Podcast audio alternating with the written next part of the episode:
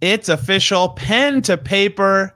Miles Turner signs his contract extension with the Pacers, and that's going to lead to so many ripple effects the Pacers have to consider with this trade deadline, with their big man rotation, with free agency this summer, with so many things about their team. And you know, we're talking about all of them today on the Locked On Pacers podcast. You are Locked On Pacers, your daily Indiana Pacers podcast, part of the Locked On Podcast Network. Your team every day. Welcome in to another edition of the Locked On Pacers podcast, where we, of course, talk about the Indiana Pacers. As always, my name's Tony East. I cover the team for Forbes and SI. And today we got to hear Kevin Pritchard and Rick Carlisle and Miles Turner talk about the extension. It's official pen paper. They met today. Miles Turner now two plus more seasons with the Pacers on his current deal, barring a trade. If you want to hear the instant reaction of what it means, Saturday's podcast is for you. If you want the immediate effects on this team with the trade deadline coming up, yesterday's podcast is for you. And if you want all the ripple effects in one place, well, boy, do we have a lot to get to today because there's a lot of other big men on the Pacers who have a lot more coming their way now. That have other things for the Pacers to consider with less cap space. They're also the 11 seed now. they met the salary floor. Free agency is going to be crazy for them this summer. They have a ton of space. We have a lot to talk about. And with me to do that, as I've referred to him, the podfather of Indiana Pacers coverage, Dave Searle at Miller Time Pod on Twitter. Longtime Pacers Twitter ambassador leader. I don't know what the right word is. Dave, how you doing? I'm I'm, I'm doing all right. I, I I'm a little emotional because I just watched the uh, the most recent uh, Last of Us episode. I don't know if you've been watching the show. Was a little bit of a tearjerker, and so um, I kind of uh, recovering from that. And you're you're a good person to uh, lift my spirits a little bit, talking about Miles Turner getting the extension. Pretty Dave, exciting. the first the first question I have to ask you about this extension is: if you Yeah. got sixty million dollars, what would your first what would your first purchase be? Um. Oh, this is so boring. I get like a house. I guess. New bike, yeah. Buy, I- pay off your house, yeah. I just I just got a new bike, and so Okay. I think that even if I was suddenly uh, crazy rich, I think my wife would still kill me if I bought a bike. so I think it'd have to be a house. So many ripple effects to any big decision made with the team, but especially when it's one of your two, three, whatever best players. You sign them; they're no longer a flight risk to leave in free agency. Your core is locked up. Of the Pacers rotation, only Oshae sets on an expiring deal. Like a lot is locked in for the Pacers by doing this. There's a lot of ripple effects that come out from a move like this with Turner getting a bunch more money this year, and of course extending onto his deal. And I would say that you know I've called this a win-win a lot right? Mm-hmm. Turner wins, he gets his money. Pacers win, they get him on a good contract, they meet the salary floor. And I say win win among the two parties involved in the transaction because there are losers. And those losers are the rest of the Pacers big men in their current situation because, you know, Jalen Smith, Isaiah Jackson, Daniel Theis, even Terry Taylor, Goga, right? Maybe they thought at some point more minutes could be coming or that they could have upward mobility with their playing time. Now there's a lot of guys competing for not a lot of minutes, not only for the rest of this season, but potentially in future seasons. And I think that is the loser, if you had to name one, besides the 29 other teams that might want to trade for Miles Turner. Um, the loser of this exchange. And I, I'm very curious, first, what you think, and also where the Pacers will go with those other players. yeah. Well, I, like you said, win-win. I, I, this was one of the most kind of interesting um, negotiations I think that we've kind of seen in a while in the NBA, kind of where Miles Turner was at, where the Indiana Pacers were at. Um, I think that when you look at trying to keep, say, Paul George for long term, there's no negotiation with money. It's just it's a it's as much as you can give. That's the end of the story, and it's just a question of whether or not they buy into the franchise. Uh, obviously, with Miles Turner, there is no real chance of him getting a complete max contract. And so, you know, when money is a very real uh, negotiating point, uh, that makes it a little bit more complicated. But even more complicated from the fact is, I think that Miles Turner and the Pacers and the coaches and the fans and everybody else seemed to all believe that Miles Turner had a lot more to offer. Everybody thought that Miles Turner had more to offer. And, um, you know, this is a guy that kind of came out of um, high school. Like he was like a number two overall prospect, number four overall prospect. And, you know, um, I don't know if anybody at this point thought he was going to be, uh, you know, a perennial all NBA player going forward, but still, it's like, it's just there's always more there. Everybody thought that, and so the question for Turner, I, I think a lot of people had made the speculation: is he happy in Indiana? Um, whether that's the franchise, whether that's the coaching, whether that's the situation. I really think he was just trying to find a place that he was going to be the best version of himself.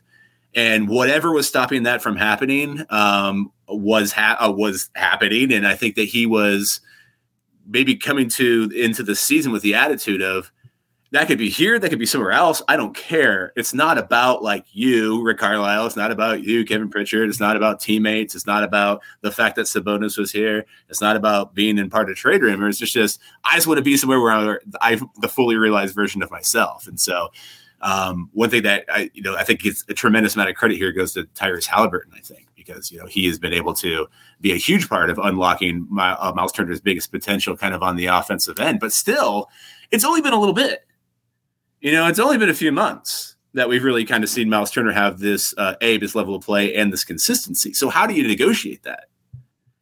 Obviously, his agent's going to say, "Okay, this is him forever," and so pay up. And then the team might be saying, like, okay, this is great, but how do we know that this is the Miles Turner we're going to get every single year going forward? And so I just imagine they came to a table saying, hey, guys like me get make 30 million a year. I want 30 million a year.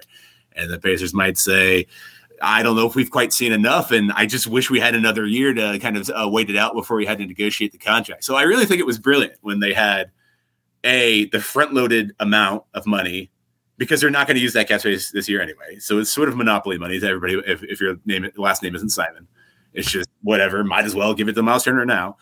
And then he, and then that gives Miles Turner the huge pay raise that he wants. And then at the same time, the Pacers want like two more years of the clock of him at the same salary slot, and they both got it. And so uh, I thought it was genius. I mean, was, uh, when I looked at the terms of the contract, I'm like, that's it. That's how you solve the problem of, of the potential uh, versus the length of time versus the we need to add more talent for all the th- needs that go into it. It was, it was the genius contract, I really thought, and something that really, really worked well for both sides and was really something special. So that was pretty cool. And a really quick note, because I know that we've heard from Rick Carlisle, hey, we're not trading this guy obviously if they sign him to a deal like that to match salaries with Westbrook, they do it right before the trade. I mean, like they wouldn't just do this now and then like hope that something works. They don't have to match salaries. They can just yeah. take him into space. yeah. Well, yeah. I mean, yeah. Of, of, course, there's that.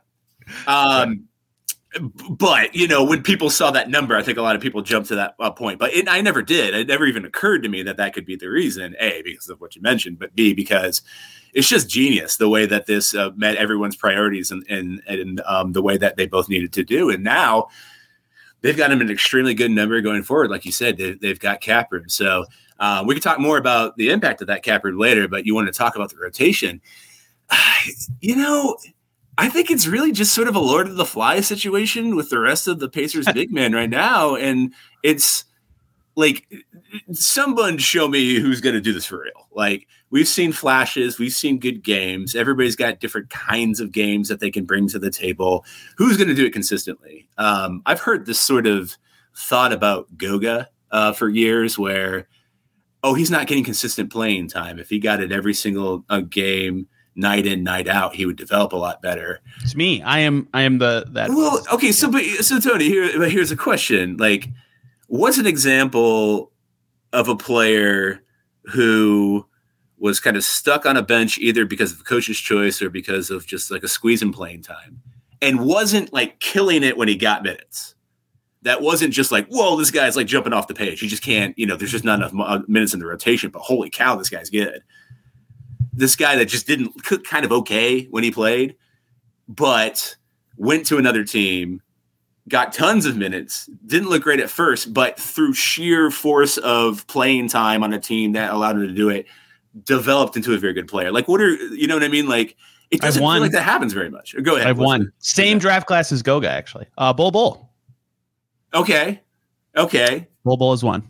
It, it, but do you, you think that that it's is, not common? You are right; it is not common. But the, but, the evidence I would give for the case for Goga is one him saying it, which I have to. if he says it, I have to give yeah. some thought to it. But two, last year after the, the All Star break, he was good. Yeah, like for the for the last two months of the season when he played outside of his ankle injury, when he played, he, he was he was good, right? Like yeah. that made me think that he is onto something that when he knows his role, when he knows the guys he's going to be with, all that stuff, it's easier to prep mentally. Now, here's the thing the fact that you're not able to be that guy on a at the drop of a hat is bad, right? That's a negative trait, but still, yeah. I think there is something to that. Either way, though, yeah, like even with the team now, there, there's just no minutes for him, so that's yeah. Negative.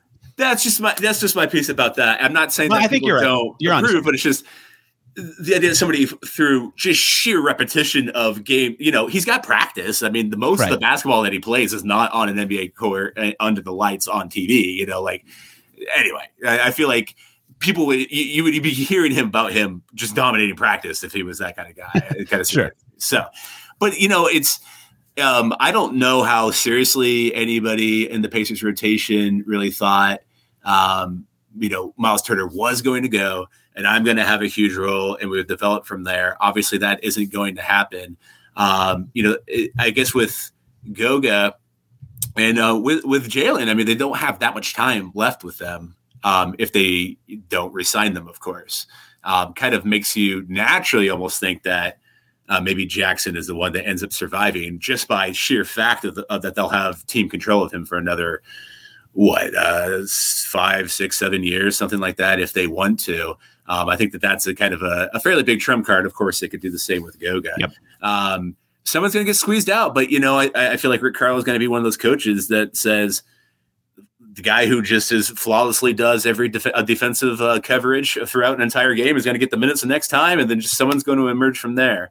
Um, I don't know, um, but I do think that I feel like Jackson's my favorite of, of, the group and the one that I think that will be kind of the most permanent part of the Pacers rotation long term. But I don't really see. I don't know about you. I don't see any of those guys as an ideal starter for any team long term. Would you agree with that? Maybe Jackson. Hey, let's take one short little break so I can talk to you about FanDuel. We're really excited about our new sports betting partner for Locked On because they're the number one sports book in America, FanDuel. And if you're new to FanDuel, that's even better. They have so many great features that make betting on sports fun and easy. Download FanDuel now so you can bet Super Bowl 57 with a no sweat first bet. You'll get $3,000 back in bonus bets if your first bet doesn't win. FanDuel lets you bet on anything from the money line to the point spread to who will score a touchdown anything could be fun for this Chiefs Eagles game. Mahomes to score the first touchdown could be fun. And the FanDuel Sportsbook app is safe, secure, super easy to use. And best of all, you can get paid your winnings instantly. So join FanDuel today at fanduel.com slash locked on to claim your no sweat first bet on Super Bowl 57. That's fanduel.com slash locked on. Make every moment more with FanDuel, the official sportsbook of the NFL. That is a good question. Um, yeah you know the the like can can Isaiah Jackson be Robert Williams? Yeah, I think that's possible in his future, but none of the rest. I don't think. Um, and I think team control is a big part of it. And look, if you rank them by talent, you could get some various orders. And Like Daniel Theis is like you know he's not a part of their future. We don't have to spend too much time on him. But sure. um, the other thing with Jackson versus Smith, and and look, I've never actually asked anyone about this, but Jake Fisher of Yahoo Sports now reported at the time when they made the Torrey Craig for Jalen Smith trade that like the Pacers were like kind of looking for a home for Jalen Smith at the time, didn't really find one. They drafted Isaiah Jackson, right? Like that is that means something too when they would rank their investments of these guys. So I don't know how exactly they would rank them, but I like you would probably put Jackson the highest. But yeah, like they're already right now. I don't know if it's matchup based, if it's how this is how the strategy is. They're just alternating Isaiah game, Jalen game, Isaiah game, Jalen game. And now, as Scott Agness reports, like Daniel Theis could be available on Thursday. Like, what do you do? How do you decide what what does this make sense for? And I don't yeah, want to, I don't want to give every argument for every player right now, but I think that is something that you could see potentially settled before February 9th, or at least yeah. into the offseason of, you know, evaluate these bigs, see who makes the most sense with your team, because now you know you don't have a lot of time to offer these guys. Yeah, I was gonna say the Theis thing definitely feels like a trade deadline's coming. We want to find you at home. Let's give you let's give you a couple games and make sure that the rest of the NBA knows that you can still play. Uh, you're healthy. You, you're still healthy. You can rebound. You can do the stuff that you're going to do, and then so we'll just try to find you at home one way or another. Whether that's just a straight up dump for whatever it ends up being. Um, I I've, i assume that the Pacers will do them um, him a solid uh, by the trade deadline um, or cut him, you know, like kind of do the Tristan Thompson thing with him. um, and just give him a little bit of play and then end up cutting him loose so that so he has a, a somewhere to go. I, I, can't imagine it's any more than that, but um, I I kind of like it in a way. I don't see a lot of rhyme or reason as to what big man's getting uh, the the call at any given time. It really just honestly feels like everybody gets a turn, and the first one to truly impress is going to be the one to grab a hold of it. And uh, I don't think that's a terrible approach. No, I'm with you. I think that's what will end up happening. And look, like this season was kind of supposed to be about that in general for every player on the team, right? Which one of these young guys is going to pop and look like they're mm-hmm. a part of this team? Oh, look, Aaron Nesmith is like awesome. This is yeah. great. You know, this is like a piece for your team. Like that is that can be micro applied to the big men, and I think we'll see that as the season progresses. Let's move on to ripple effect number two. As a cap dork, I gotta say, this one is perhaps the most interesting to me.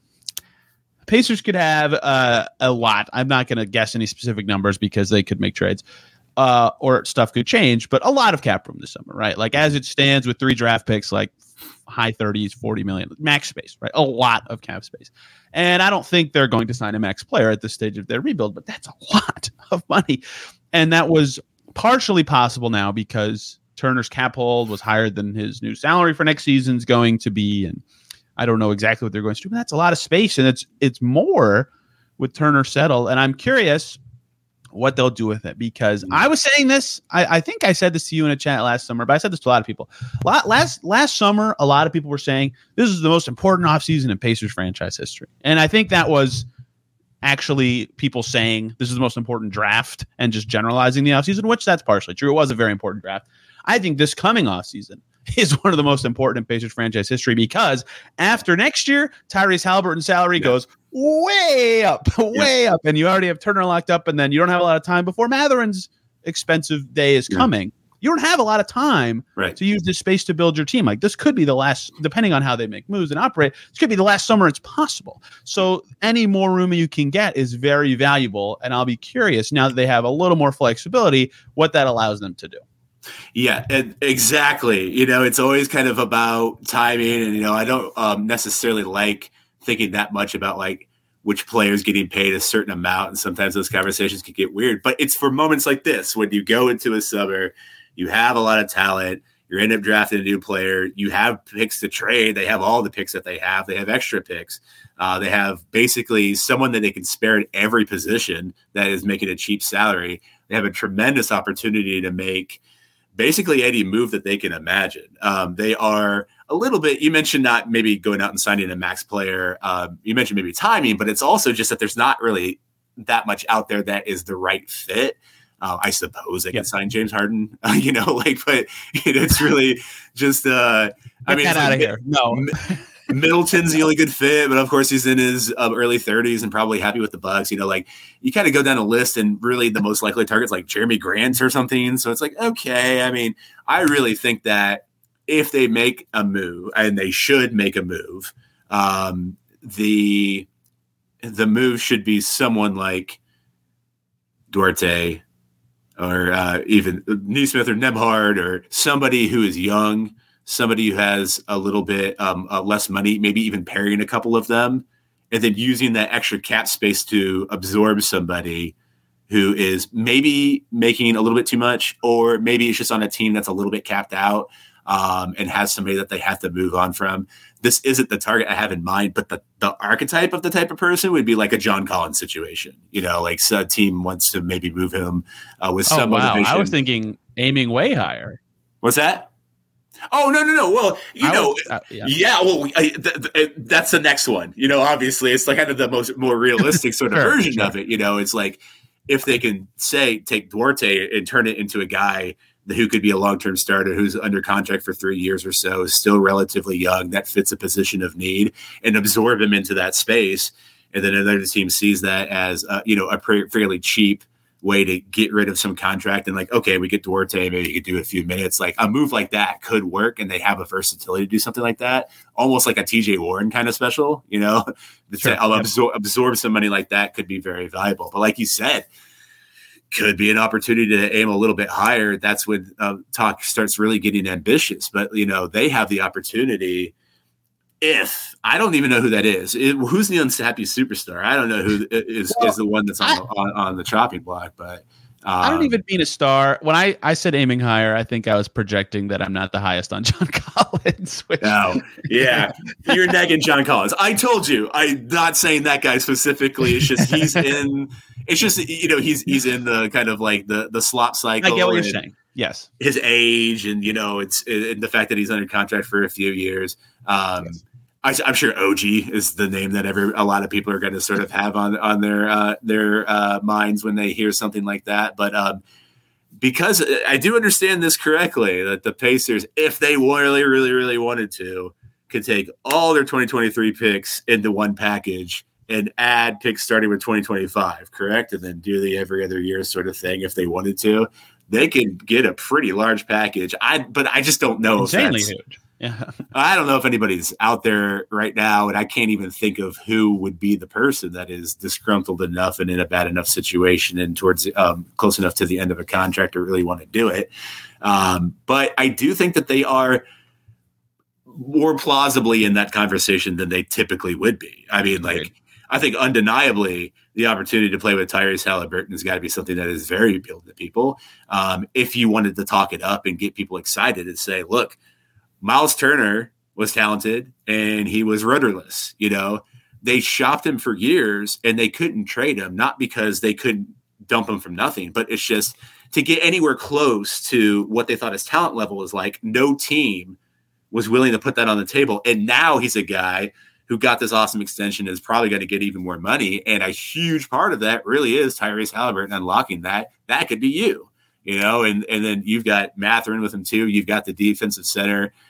I this does seem like, at least from a winning perspective, Rick Carlisle's coach. I mean, that's a pretty attractive situation. And so um, they have a a better chance than they think kind of ever have of plausibly making somebody who is really trying to aim for the top of the NBA happy to be able to add to that core because I you know if I was not a Pacers fan at all but saw the backcourt that they have and the center they have and the cap situation that they have and all the assets they have is like man you put a two-way wing in there and that's going to be a really really really really good team for a long time and that's pretty enticing Now imagine the added scenario where they get said wing and then they renegotiate and extend that player too.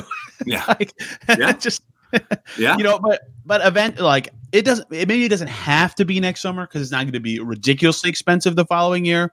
But they don't have a lot of time, right? They don't have a lot of time before it's like oh, you, you can't have cheap young players forever, right? Like that is Right. the the crux of the situation. So at some point, this added space has to be used in some way. And if it's adding a big salary that you can then use in a trade to get a big salary later, that's still important and valuable, right? So I'll be curious how they end up using this extra space this summer. And it's, hard, it's impossible to say how much they'll have. Like people have asked me about it because I tweeted my sheet. I did this to myself, but it's like between the picks that they have, moves they could make in the next nine days, right? And this has been talked about a lot. Like they can't they can't feasibly make all the picks that they'll even own. they only have three expiring contracts on the team. Like they're bound to make enough changes that it's Yeah. not worth predicting what the number is going to be, but it is worth saying it's going to be a lot, and it is possible to say it's six million higher than it was two days ago. Yeah. So that's the second thing I think is a big ripple effect of this Turner thing. Number three, I kind of topic this a little yesterday, and we kind of covered it in our beginning thing. How does this shift their trade deadline planning? I wouldn't say it does that much. I'm not going to lie. I think that they go from long term planning to definitely long term planning with a little more skew of maybe being willing to take not less, but just like not the awesomest package ever for a big that someone offers you something for. But it, it, it wouldn't change too much to me. Like I think the stretch without Haliburton has been revealing in a way that you know th- their plan was already solidified, and now that they have a big man locked up for two years plus the rest of this year, it, the long term approach continues to be the best way to go.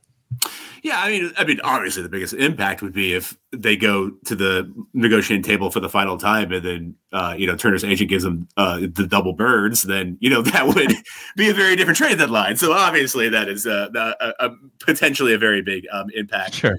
um, of that. But um, outside of that, no, I don't think so. I wouldn't say that this signals them as I've maybe seen a few fans kind of ask about, like, are they going like in now? Like, are they going to try to get more win now pieces and really go for it? And no, I, I, don't, don't think, think so, so. at all. Yeah. No. Um, Unless I will, I will add the caveat that I did yesterday. Unless that win now piece happens to be under contract for a long time, so they could sell that this is a long term piece. But yes, I get what you're saying. Yo, yeah, no, for sure. Yeah, no, it's definitely not a we have to do that now because of the amount of salary that we have, and we have like a three year window with Miles Turner. I mean, this is, I really think that this contract is an audition for a truly long term deal with Miles Turner with the Indiana Pacers, and of course, we'll see kind of how that ends up playing out. Um, if they're right, Miles Turner is very good, by the way. If they needed to trade him twenty million dollars on the last year while he's still in his twenties is an insanely good thing to have to deal if they have to do that, yeah. which is another thing that's uh, kind of uh, worth noting. But no, I, I, I don't think so. Um, I think that you know um, because of the amount of space that they'll have this summer and the security with Miles Turner, I do think that if the Pacers were thinking of let's get that semi-young guy that a team needs to get rid of and lock it in, maybe we wait until the uh, the summer to do it. A because of all the different uh, uh, flexibility that we would have um, at that particular time.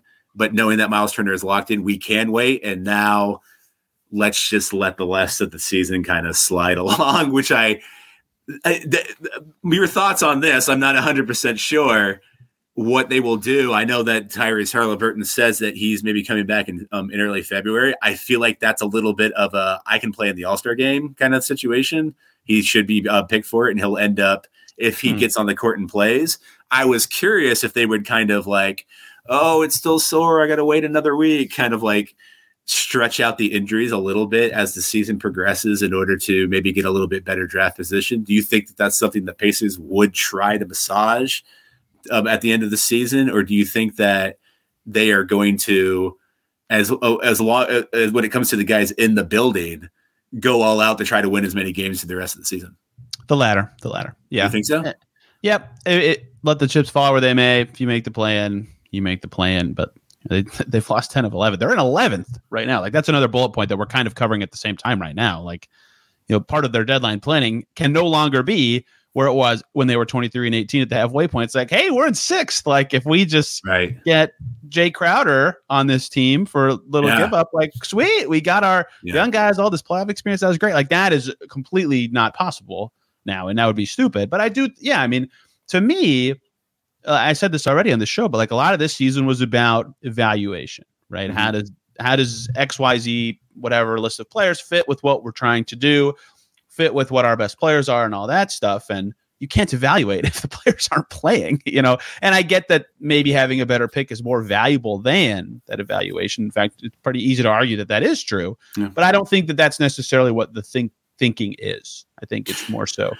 we had you know let the chips fall where they may. We were they were I mean they were good good until yeah. Tyrese's injury. So I think it will be more of the latter. I I'm guessing based off of his Instagram caption and the fact that they play his former team on Friday that uh he, he will he will have a he will try to play this yeah. week if he can. But that is a guess. Yeah, I mean we'll see. I mean, if they if the Pacers were to do something like that, I think it would be basically contained to I guess what we would call the big three now with Haliburton, Mathurin, and Turner. Like if any one of those guys had any sort of issue, it might be like, let's just be cautious. Yeah. Let's give you a little bit extra rest. That's what I'm talking about. Not like sure. Mathurin going to miss well, shots, you know, but it might be. Um, I guess part of evaluating a player is evaluating their fit with those guys, isn't it? Right? That's, that's, true. The fit with the guys that would be the the most the primary argument. I guess the other thing would be like, you know what, well, you'll play with two of them, maybe um, um, as yeah, much as possible. Yeah. And right. um, we know what we got with those guys. We don't need to evaluate them anymore. They're good. So you know, if, if they got to miss an extra week, then we'll, we'll we will be okay. I wouldn't be surprised to see a little bit more of that. I would thought that would have happened with Haliburton, but I think that he wants to play in the All Star. I, I, would too, man. I'd be really excited. That's his first time, right? Um, yeah, first one, looking great stick it to some people. Really, way way he's playing, I think it just seems like one of those things where he's going to be in the next like seven. Yeah, they host it next year. I mean, that would be awesome oh, for yeah. Indy to have that. Um, you know what I I thought of the other day? You remember when when Donovan Mitchell was trying to win Rookie of the Year and Ben Simmons was in his rookie year, second year hybrid nebulous thing, and Donovan Mitchell wore the shirt that said "rookie?" question mark or something like that. I can't remember exactly. I think yeah, vaguely, yeah, yeah. If Haliburton's an All Star, he should wear a shirt that says "wannabe?" question mark to the All Star. Outrageously funny. Perfect concept.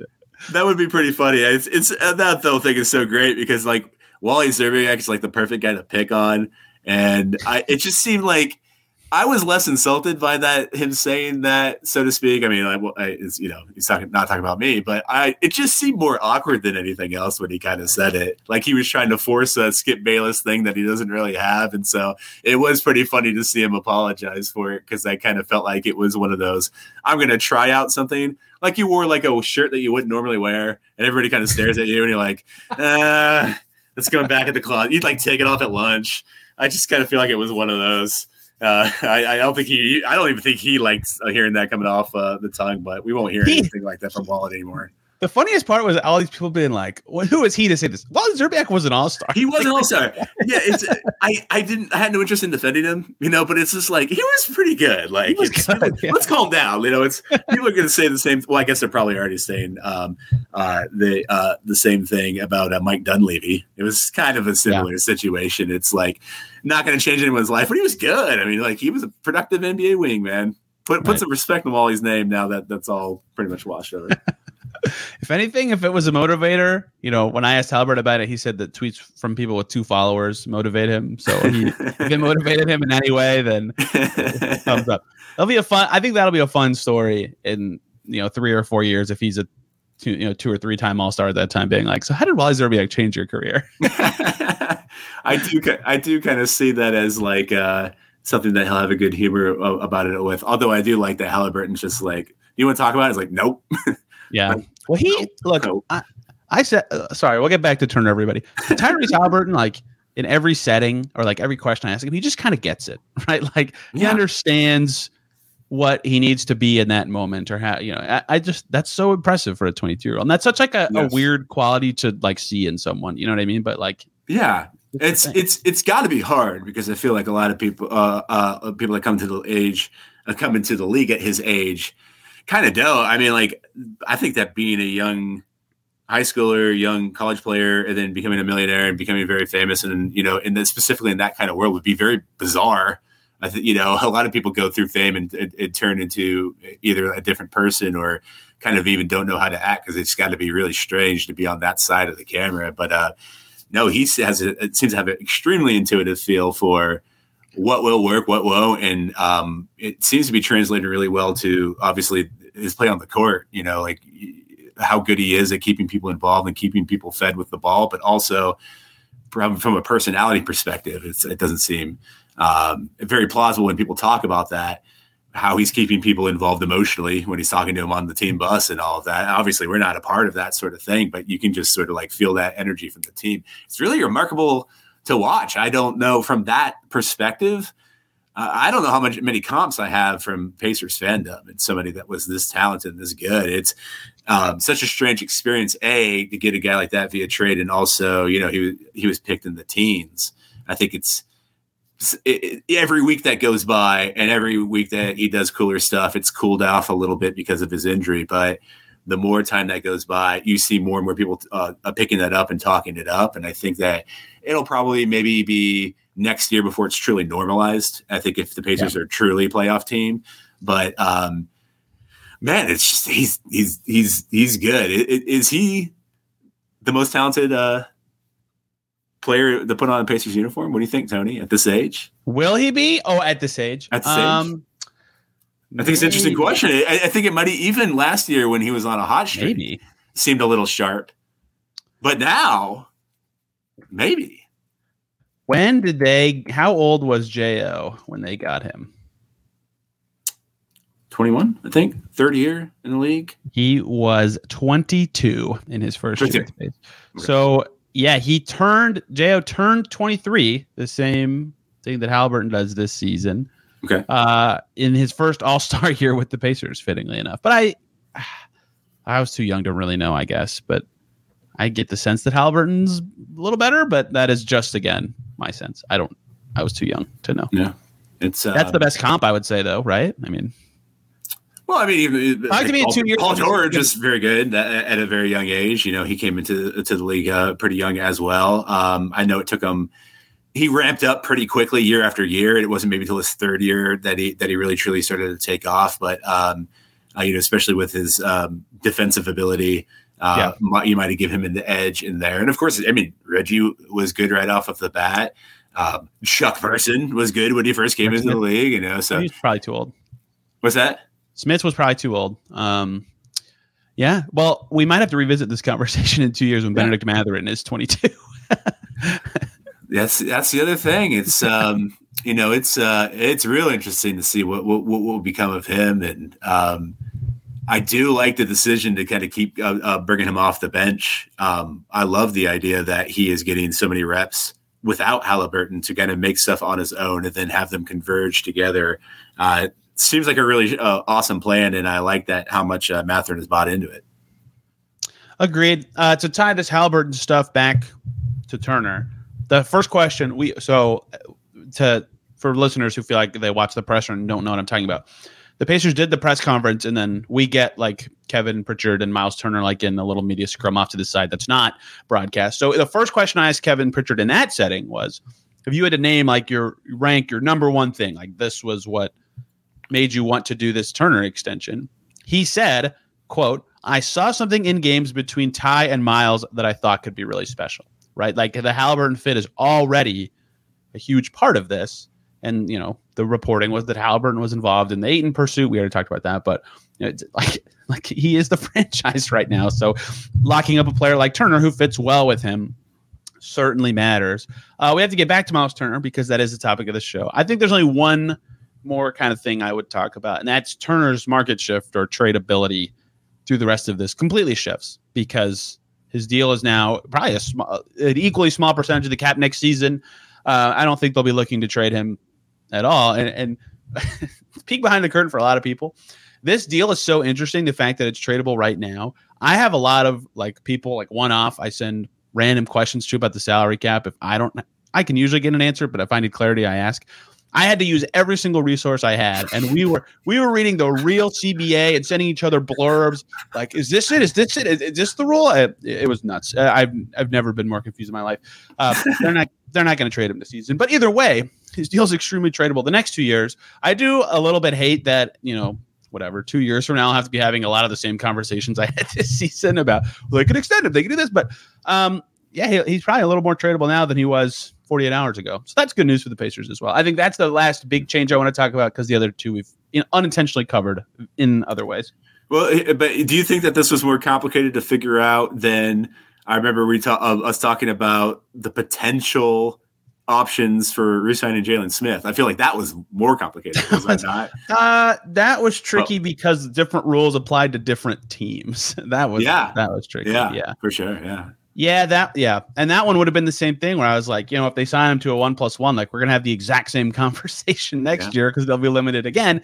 Not the case in reality, but like that's what with Turner, it's like we'll have a lot of the same conversations in two years, but we'll also know a lot, lot more about the Pacers and Miles Turner than we yeah. do right now in two years. So, and you know, so that doesn't matter. It's just yeah, yeah. You know, and, with Smith and with Turner, um, and uh, with other th- moves that we've seen, like taking on TJ Warren for cash, it's really awesome that the Pacers continue to get really creative with these sort of moves, and yeah. that's another reason why I'm excited that they freed up uh, so much cap space uh, that I feel like they're going to do something with it that we haven't anticipated. You know, it'd be really easy to go and just sign the best player you could with all the money that you have and just sort of figure it out from there. But like they're my they're going to do something weird with it. I bet you know something strange. They're going to do some crazy maneuver. You're going to be looking up the CBA again to try to figure out what was legal and what wasn't, and um, they'll they'll do something with it.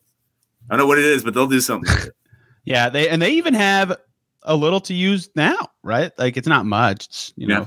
Somewhere between yeah. the high eights and the high tens of millions. Like you could do something clever with that this sure. season. You you th- look, I'm not uh, suggesting anything or putting together a fake trade, but like you throw Daniel Theis at a team, and all of a sudden you could take back like 16 million dollars in salaries. Like that could help some team clear a bunch of money or tax money or something like that. And oh look, the Suns need to clear some tax money, and Dario Saric makes about as much as could fit in. That is the only fake trade I will ever say ever yeah. on this show. I just did it.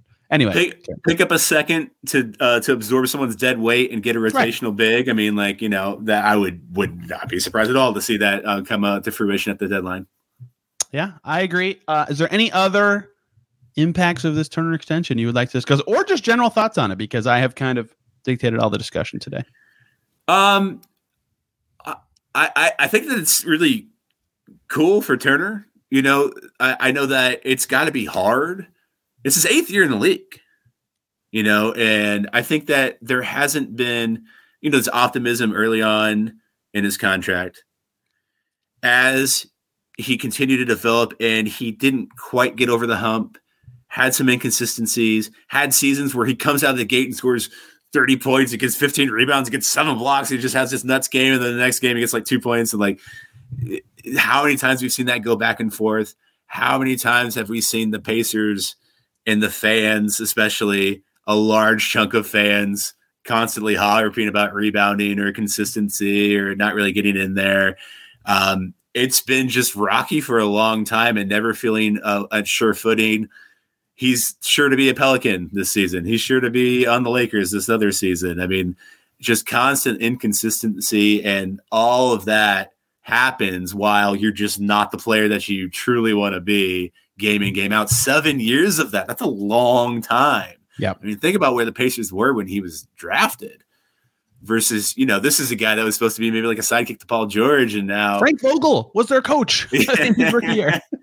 oh yeah, he's he was, he was his uh, you know, it's it's it's wild, and so uh, you know, it's a long time coming, and I feel like he's finally a little bit settled. It's not 100. Yeah. percent I'm sure that he would love to be right now inking a, a, max extension and going on to another um, era, getting paid all that sort of stuff. It's not 100 percent there, but it's a huge chunk of money. He's finally really getting paid like a true uh, center. Um, I think has a very solidified role with here, an awesome partner, and like that's just got to feel good. I mean, it's it's one thing to go in and work hard, and like in your second year you have a breakout, and to have kind of a breakout in your eighth year, it's just got to feel really satisfying. So I'm I'm yeah. happy with it. It's got to be a really good feeling, and I'm glad that they anointed that now with this contract extension out of the blue instead of agonizing all the way through the deadline and then nothing happens and then you don't know it and then like it could have dragged on for a very long time cool to see it happen and i'm happy for the guy it's been a long journey i'm glad to see him continue on the pacers uh, uh, uniform and i'm glad to get at least a few more uh, years out of the shirt for those not watching on youtube dave is wearing a let's see 2018 miles turner jersey doesn't matter what it is i'm only going off the nike logo instead of the other stuff but anyway yeah um obviously. Oh, and, and, this was a shirt that, by the way, I got like for probably like eight dollars in one of those off seasons. What it looked like it was for sure he was going to get traded. for real, it was just like, yeah. oh, he's out of here. We got to we got to get rid of all the Miles Turner merch.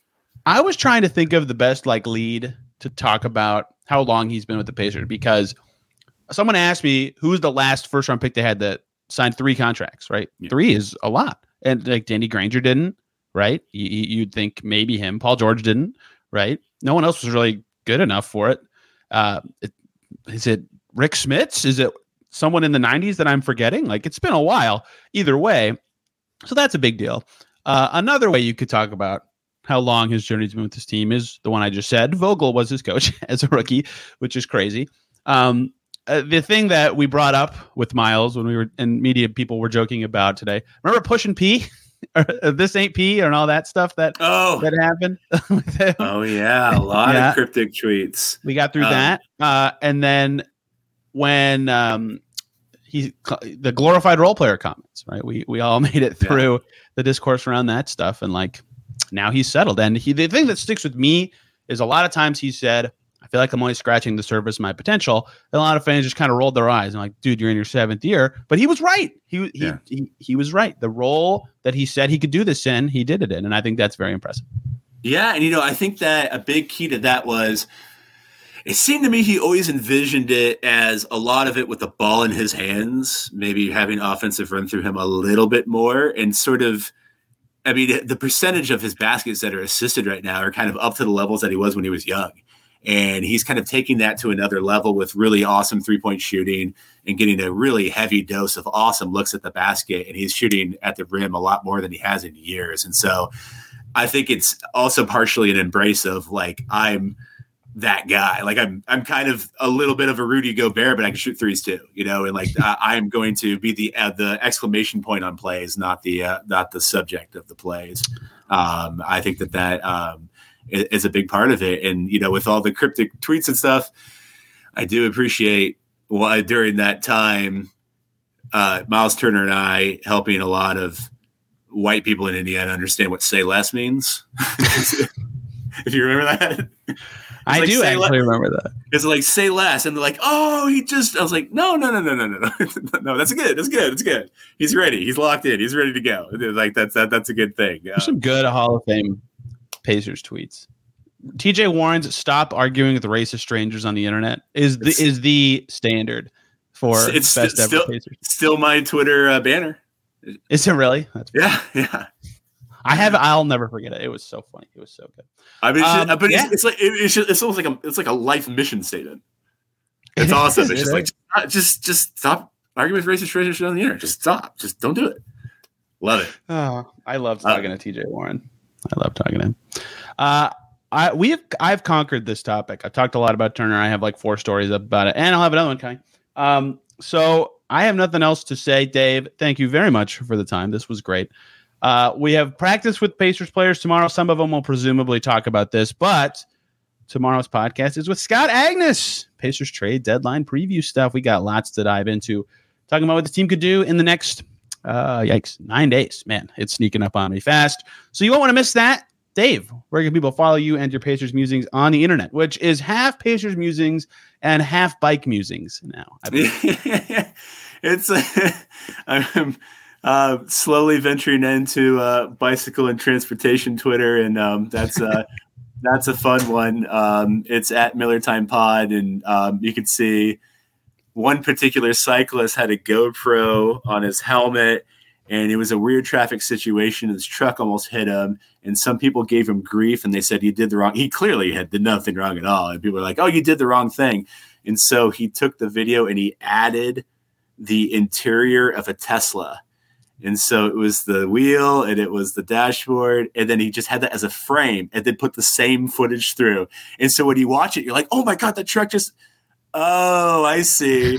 now that you think he's a driver, you understand how insane that interaction was. Uh, it was genius. Uh, bike. Twitter, baby. they will eat you alive if you say the wrong thing.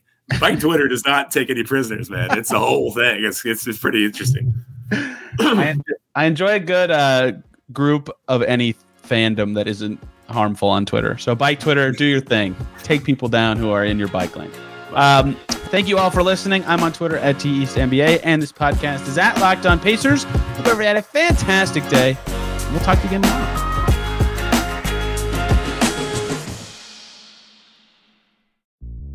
Before you use AI to transform your agency, you need to begin with trust. Introducing Watson X Governance, helping you govern any AI as data, models, and policies change so you can scale it responsibly. Let's create AI that begins with trust with Watson X Governance. Learn more at ibm.com/federal. IBM. Let's create.